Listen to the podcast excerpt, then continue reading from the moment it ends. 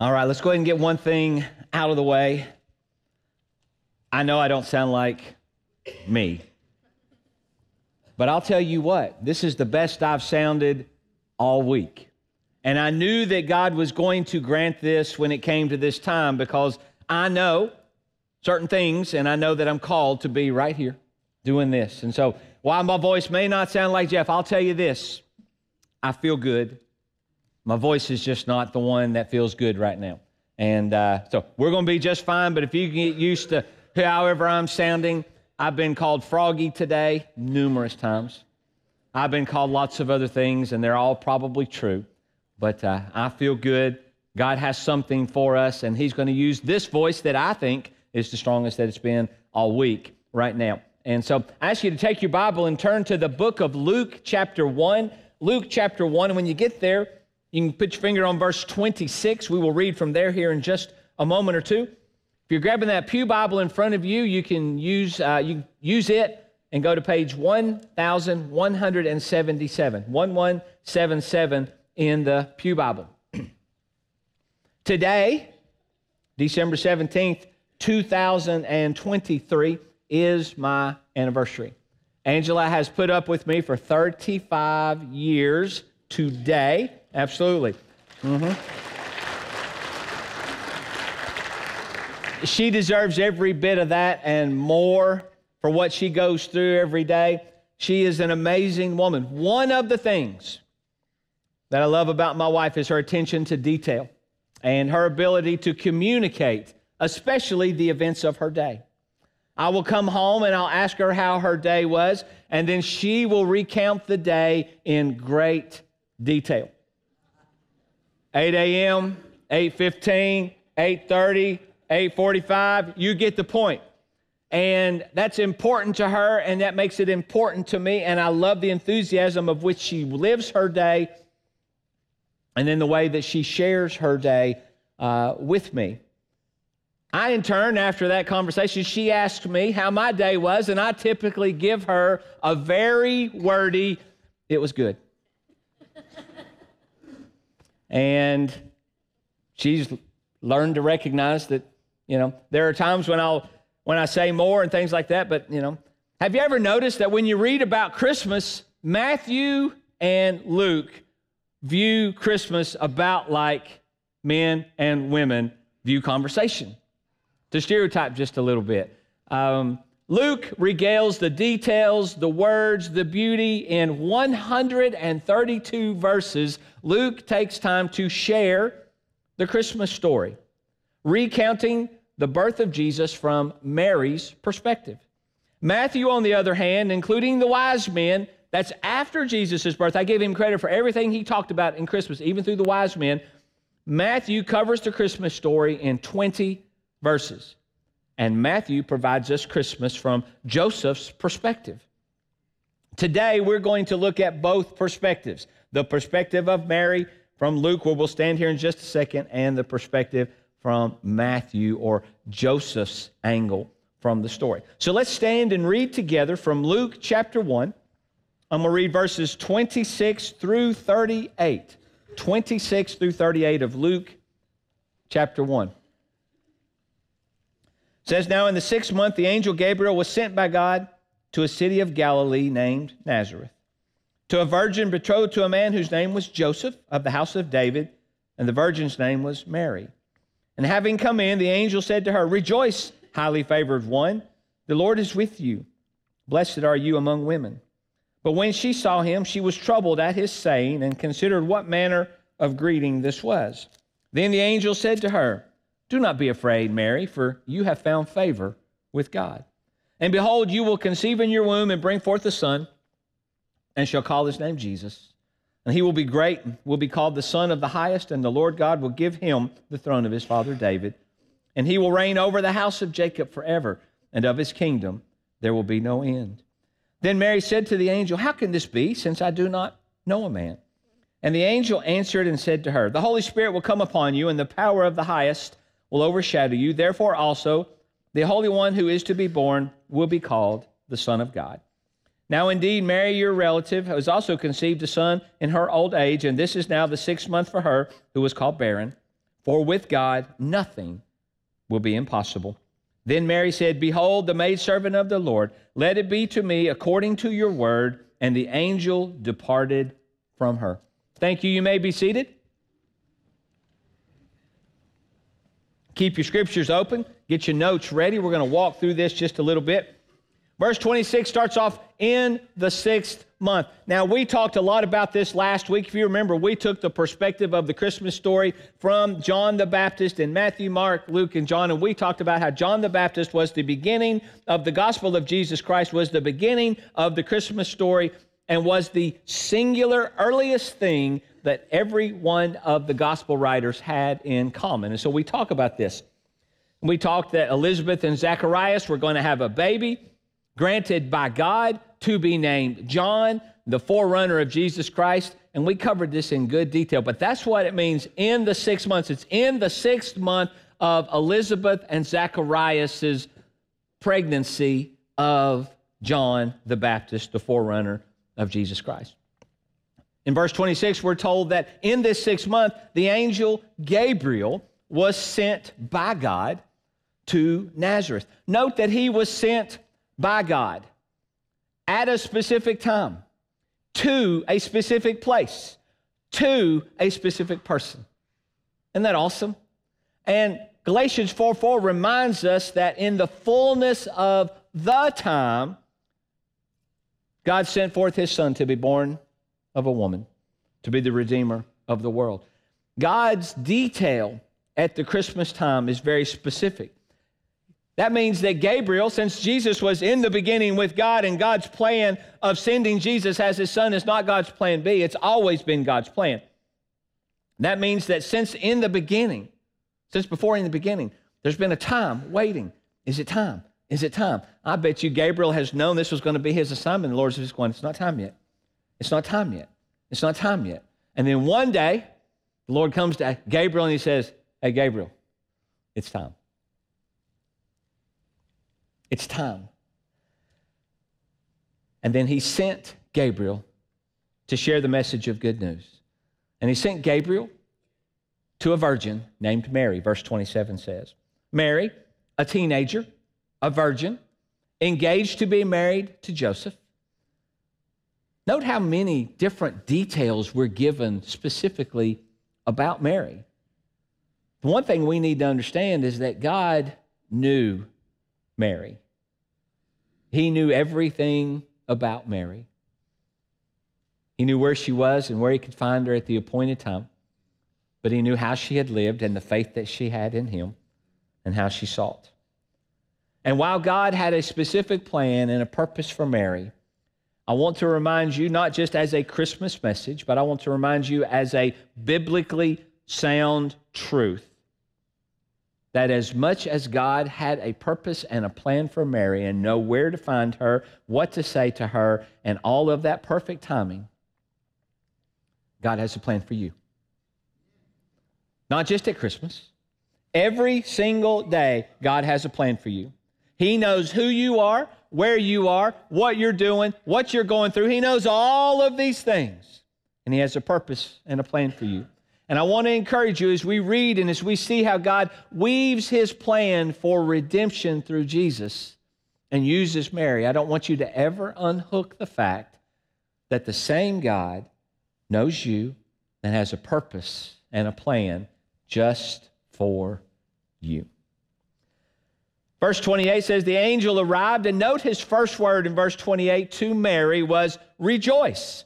Now, if you look at the definition of the word rejoice, it is to feel great joy or to have great delight.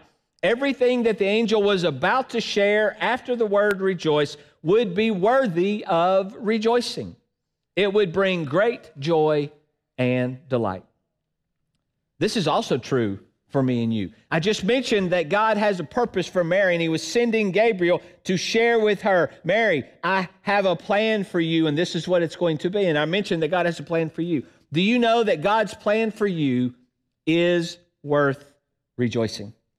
And you go, I don't even know what it is. It doesn't matter. God's plan for you is worth rejoicing. So many people go, I don't want to get close to God. I'm afraid He'll call me into missions or he'll call me into the ministry or he'll want to do this or he'll want to do that. I don't know what God's specific plan might be for you, but I can tell you with absolute certainty that if you will seek him and trust him and wait on his timing, the purposes and the plans he has for you will be made clear and they will be worth rejoicing. I stand here being a man who's been married 35 years. I also stand here as a man who's finishing up his 14th year in the ministry where the Lord came 14 years ago and said, Hey, I need you to stop doing this, and I need you to start doing that. And I'll tell you, I quit the next day. I didn't stop working the next day because I worked a little bit out. But that next day, I went in and I said, I quit. I have to. And I shared with them why. Because the Lord had called me into the ministry. And I will tell you that in that moment, and every moment since then, I've been thrilled by God's purpose and plan for me. And I stand here to tell you only this one testimony. If you will allow God to have his way, you will rejoice. No matter where he sends you, no matter what he calls you to do, if you will obey his purpose for you, you will rejoice. And the angel at this Christmas time came to Mary before he even told her all this, and he said, Mary, by this one word, rejoice. He said, Everything I'm getting ready to tell you is going to be awesome. It's going to be good because it's from God.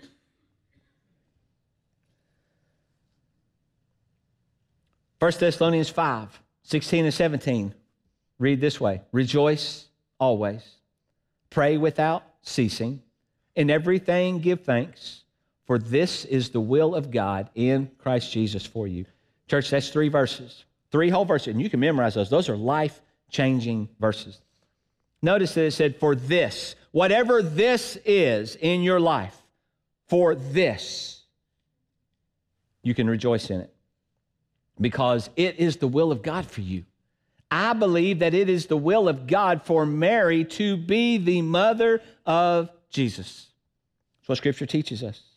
I believe that it is the will of God for me to be standing right here in this position right now. I believe that God has a purpose for us, every single one of us. And I want to encourage you seek Him, obey Him, and in His time, He will make it clear. And some of you, you might go, Yeah, He's been making it clear to me. I've just not been doing anything about it.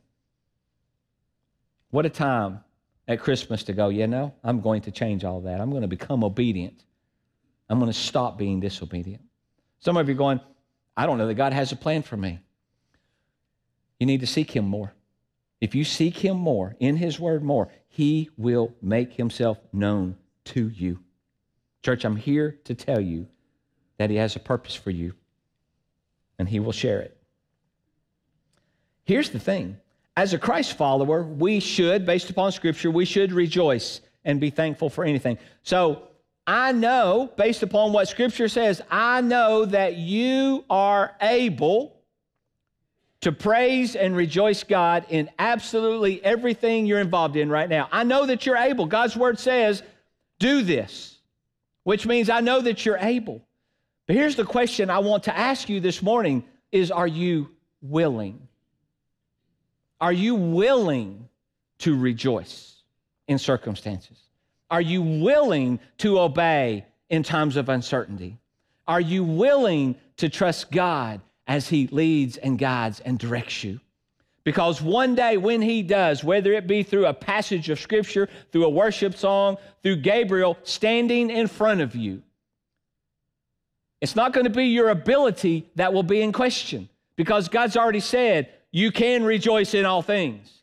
What will be in question is your willingness to let go. And we're going to find that it's the willingness of Mary that we should rejoice about in Christmas.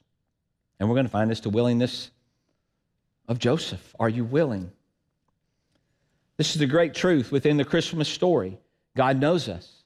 God comes to us. God has a purpose for us, and we can rejoice because it is God's plan for us.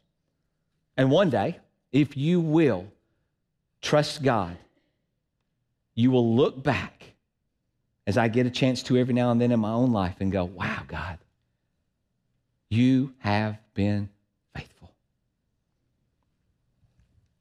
Verse 28 Rejoice. He says, highly favored one. He calls her highly favored one, which means greatly beloved. It shouldn't come as any surprise that God loves Mary. But I just want to remind you that God loves you. God is with you, he says. He loves you.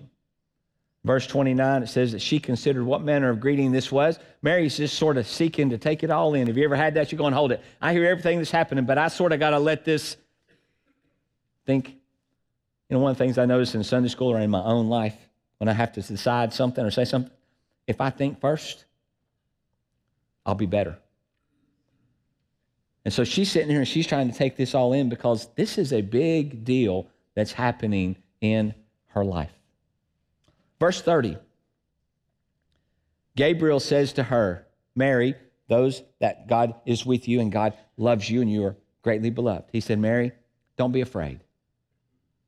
Now, I want to stop and just share with you this refrain. We have a uh, nativity scene at our house, and Addie's been at our house a couple three times, and when this nativity scene has been out. And uh, Lolly, Angela, has taken time to help her understand the nativity scene. And then she'll tell Pops all about what she sees. And she'll tell the story. And then when she gets to the angel, she'll say, Don't be afraid. Don't be afraid. And, church, can I tell you that if we go back and read last week's sermon or scripture, when Gabriel showed up to see Zacharias, he said, Don't be afraid. And now with Mary, hey, Mary, don't be afraid. Now we're going to find in Matthew here in just a second, he tells Joseph, hey, Joseph, don't be afraid. And then on Christmas Eve, when we talk about the shepherds, you know what the angel said to the shepherds, right? Hey, don't be afraid. Don't be afraid. God has a God knows you. God has a purpose for you. God will reveal that to you. And our natural reaction is going to be to be afraid. And I'm here to tell you that Addie reminds me, the Christmas story reminds me, the angel of God reminds me, and God's faithfulness in His Word reminds me hey, don't be afraid. It's all good. Don't be afraid. Why not be afraid? You're going, so God knows me and God has a purpose for me, and I don't know that purpose, but you want me to trust Him so that He will tell me where He wants to go. And I've seen what He's done to Mary, and I saw what He did to Moses, and I saw what He did to Noah, and I saw what He did to all these people, and their lives were just uprooted. And you want me just to not be afraid? Don't be afraid. Why not be afraid? Because in verse 30, the angel said to Mary, Don't be afraid, for you have found favor with God. You're greatly beloved. And great and Gabriel in between verses 31 and 35 reveals details about what's going to happen. Verse 31, you will conceive. Verse 35, by the Holy Spirit. Verse 31, you will have a son. Verse 35, he will be the Son of God. Verse 31, you will call him Jesus. Verse 35, he will be the Holy One. And Mary asked in verse 34 a pretty astute question How's this going to happen? Mary was not fearful in her question, she was thoughtful. She said, I'm not married, I've not known a man, I understand enough about how babies are made. And God said, This is going to be different. For with God, nothing shall be impossible. God will bring about his purpose and his plans. Everything that God desires, church, everything that God desires will be possible. Do you believe that? Everything God desires will be possible. And Mary was sitting here facing the impossible.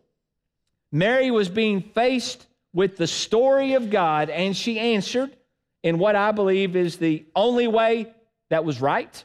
She answered in the only way that makes sense. She answered in the only way a person of real faith could. She answered in the only way that we should when God speaks to us. She said in verse 38, Let it be to me according to your word. In the light of God revealing his plan to Mary, Mary said, God, whatever you want is what I want. I may not understand, but I trust you. It might be hard, but I trust you. I trust you because you love me and you are good to me. So we should rejoice. Amen? All right. Turn to Matthew chapter 1. I told you we were going to talk about the, uh, to both Mary and Joseph's perspective. Matthew chapter 1. You can go to page 1111 in that Pew Bible right there. Matthew chapter 1. When you get to Matthew chapter 1, you're going to want to go to verse 18. I'm counting steadily in my head for just a second to make sure they give you a chance to get there. And then I'm going to read these verses to us. Matthew chapter 1, picking up in verse 18. Now, I will tell you that it is my opinion that about three months' time have passed. Because we're told in the sixth month of, and then once we read the full Elizabeth and Zacharias and Mary went to visit story, when it came time for her to be, for John to be born, Mary came back. So she was gone for about three months. And so when we have the scripture, when we read this, we need to understand that time has passed. Joseph has not been brought on the inside of God's plan yet until right now. Matthew chapter 1, picking up verse 18, says this Now the birth of Jesus Christ was as follows. After his mother Mary was betrothed to Joseph, before they came together, she was found with child of the Holy Spirit. Then Joseph, her husband, being a just man and not wanting to make her a public example, was minded to put her away secretly. But while he thought about these things, behold, an angel of the Lord appeared to him in a dream, saying, Joseph, son of David, do not be afraid to take to you Mary, your wife, for that which is conceived in her is of the Holy Spirit. And she will bring forth a son, and you shall call his name Jesus, for he will save his people from their sins. So all this was done that it might be fulfilled, which was spoken by the Lord through the prophet, saying, Behold, the virgin shall be with child, and bear a son, and they shall call his name Emmanuel, which is translated God with us. Verse 24. Then, excuse me, then Joseph, being aroused from sleep, did as the angel of the Lord commanded him, and took to him his wife, and he did not know her till she had brought forth her firstborn son, and he called his name Jesus. Now, this is the Joseph perspective. Verse 18, after they were betrothed, we know this, before they came together. Now, we recognize, we've talked about this before, but to the Jewish people, being betrothed was the equivalency of being married legally. You did not live together, you have not consummated your relationship yet. You are in a period of time that will lead toward the completion of marriage. And if you found out that someone was pregnant during this time, then everybody makes the assumption that adultery had set in. And so we need to understand the cultural perspective of which this news is being given, because before the angel comes to see him, Joseph knows she's with child. She's been gone three months. She comes back. Guess what? He finds out.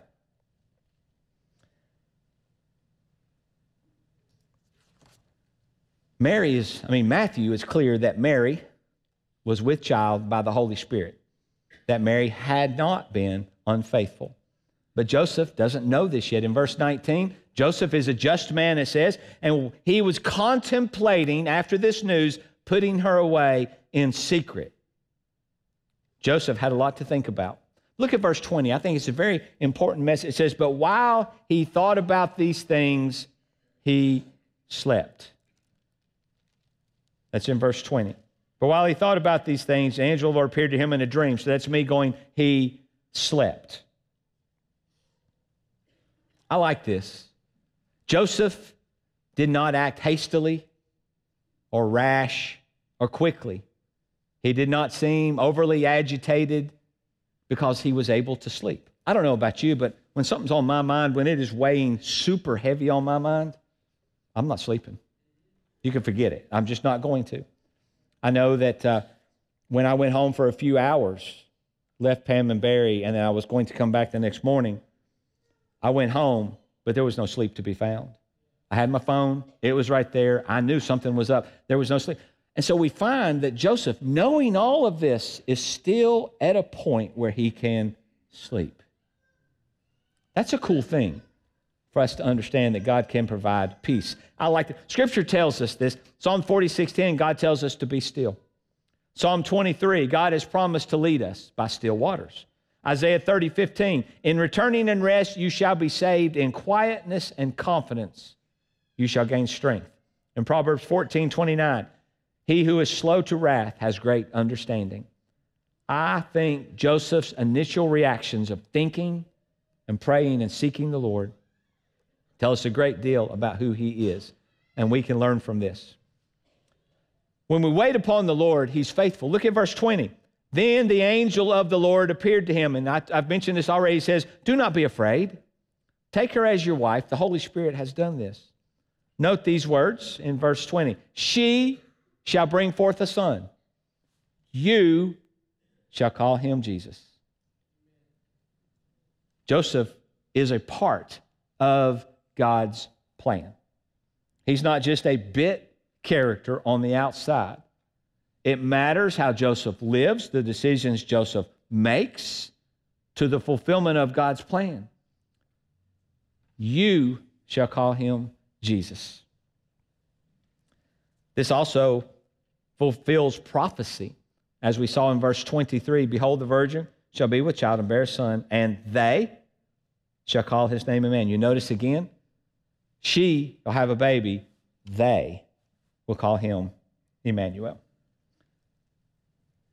Joseph's response, we find it in verse 24 and 25. Short, he did as the Lord commanded. He took Mary to be his wife. He did not know her until after his birth and called him Jesus.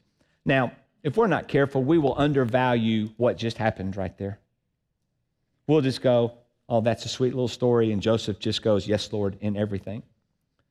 But chronologically speaking, Joseph, as I've mentioned, was not told by God that Mary was going to be pregnant.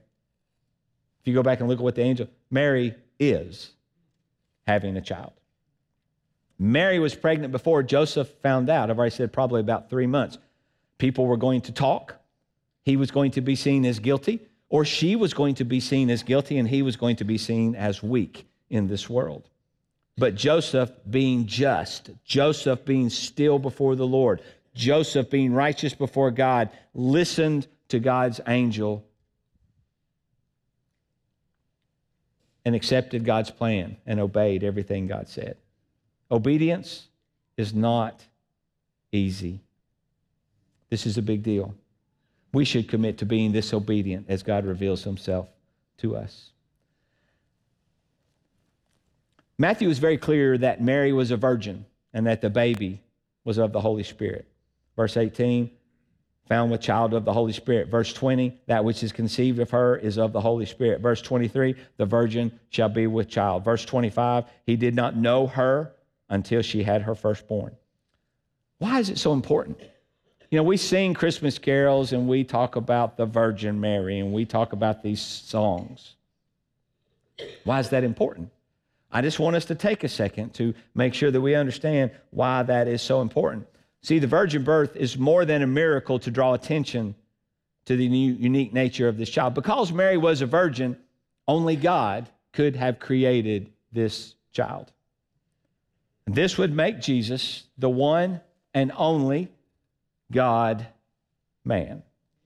God's plan would be impossible in any other way.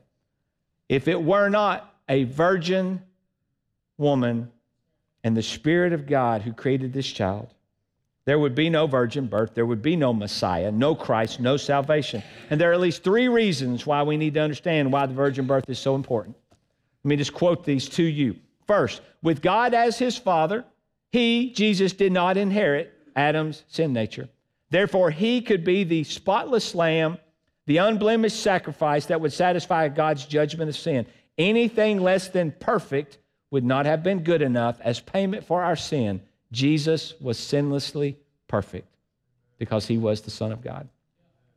Second, because Jesus is God, he his becoming a human, his perfect life and his sacrificial death are actions of God involving himself personally to be involved in our sin problem. God, not, God did not sit back, but God, as scripture teaches us, demonstrated his love, gave his son, sent his son. God became one of us. Only God himself could satisfy his own standards of perfection. Only God could offer himself as full payment that would satisfy his own righteous demands and appease his wrath against sin. I saw this quote. Take this quote. It says, God, the judged, passed the death sentence against us. Then God, the Savior, came down to stand in front of us and absorb that sentence himself. That's pretty powerful. This couldn't have happened if Jesus had been born of a human father. And thirdly, because Jesus is human, he qualifies as a representative of the human race, a mediator before God. Now I'm turning right here. If you want to write in your notes, write Hebrews chapter 4, and I'm going to read verses 14 to 16. Hebrews 4, 14 to 16 said, Seeing then that we have a great high priest who was who has passed through the heavens, Jesus the Son of God, let us hold fast our confession. For we do not have a high priest who cannot sympathize with our weaknesses, but was in all points tempted as we are, yet without sin. Let us therefore come boldly to the throne of grace that we may obtain mercy and find grace to help in time of need.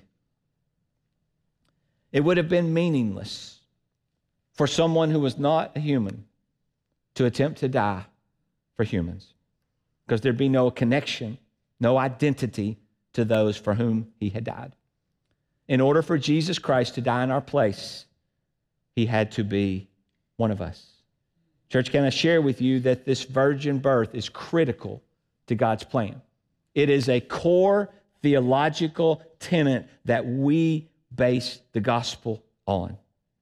Without a human mother, Jesus could not have carried out God's plan to redeem his own people, but he also could not have done it without having a divine father.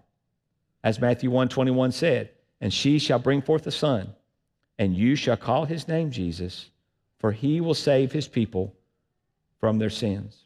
So as we sing about the virgin birth, we need to recognize how complicated an issue this is but how vital it is to what we stand upon at Christmas of the gospel story.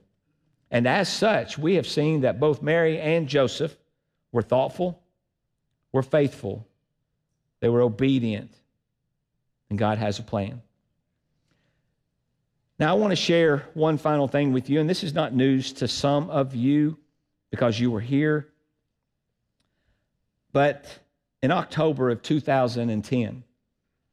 That's when the Lord stepped into my life and called me full time into the gospel. And He didn't take me from part time in the gospel, He took me from not even being in the ministry to all of a sudden being fully in the ministry.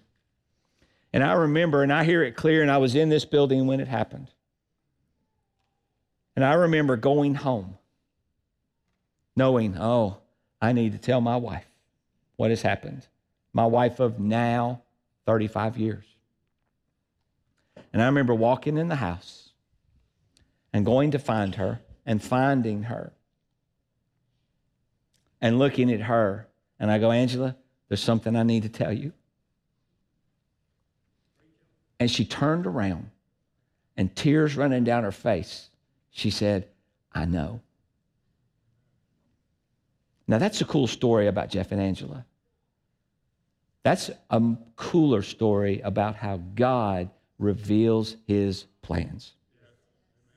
God didn't call Jeff to be the only person whose life was going to be changed because of the ministry. He called Angela as well. and I'm appreciative of her because it's the reason you guys have kept me this long. I get it. But I'm also struck by the fact that God told Mary and God told Joseph. Any other way, and that story would not have held them together as long as they did. God always reveals his plans to you. I know that you are able to rejoice. The question is is are you willing to trust God with whatever he wants for your life? Because that is the Lord's message at Christmas. Because somebody here might be saying, I can't trust God for his purposes for me because I've not yet come to know and trust Jesus as my Savior. Man, it's the best gift in the world. If today you do not know Jesus, I would love to help you come to know Jesus. I don't have anything except the truth of God's Word. But the Holy Spirit is moving in your life if you are feeling the need to move forward. If perhaps you're here and you're going, I know Jesus, and I'm thankful for that, but I'm not ready to just yield everything to Him. I want to encourage you to recognize that that holding back of yourself is not only disobedience against God, you are unplugging yourself from the ability to be fully blessed by God. And I would not love you as your pastor if I did not tell you the truth. And the truth is, there is nothing better than allowing God to have his way. And I don't know what that means to you in this moment. I just know it means something to you, or God wouldn't have brought me to this point of us sharing it together.